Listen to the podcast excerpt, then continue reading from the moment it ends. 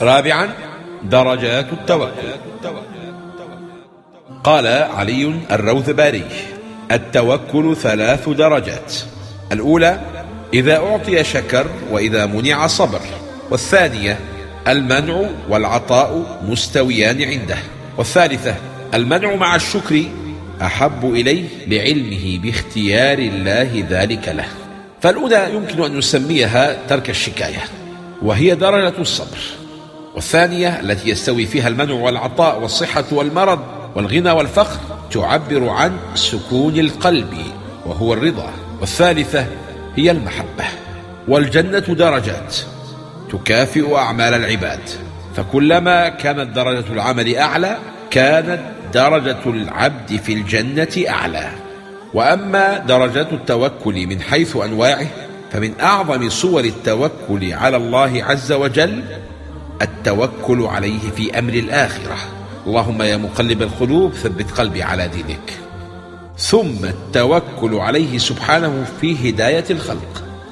إنك لا تهدي من أحببت ولكن الله يهدي من يشاء. فتتوكل عليه في خاصة نفسك. ثم تتوكل عليه في تحقيق عبودية الله في الأرض ونصرة دينه. وهذا توكل الأنبياء والأولياء. وإن توكل أنبياء الله في أن ينصر الله دينه رغم انعدام الأسباب التي بأيديهم ورغم ضعفهم وعجزهم لهو من أعظم الأسباب التي يقويهم بها رب العالمين. ويعينهم بها على كسر الجبارين وتمكين المستضعفين. فإرادته ماضية لا يقف أمامها شيء فتمضي حيث يشاء سبحانه وحين يشاء سبحانه وتعالى. قال ابن القيم في الفوائد التوكل على الله نوعان. أحدهما توكل عليه في جلب حوائج العبد وحظوظه الدنيوية أو دفع مكروهاته ومصائبه الدنيوية.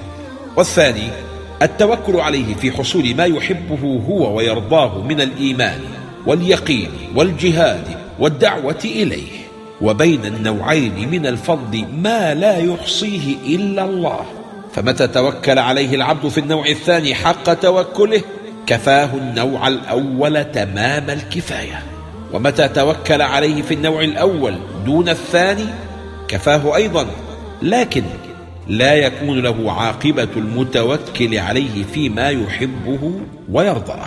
ويصف ابن تيمية الظن بأن التوكل من المستحبات بأنه ضلال مبين فيقول وتظن طائفة أن التوكل إنما هو من مقامات الخاصة المتقربين إلى الله بالنوافل وكذلك قولهم في أعمال القلوب وتوابعها من الحب والرجاء والخوف والشكر ونحوه وهذا ضلال مبين بل جميع هذه الأمور فرض على الأعيان باتفاق أهل الإيمان.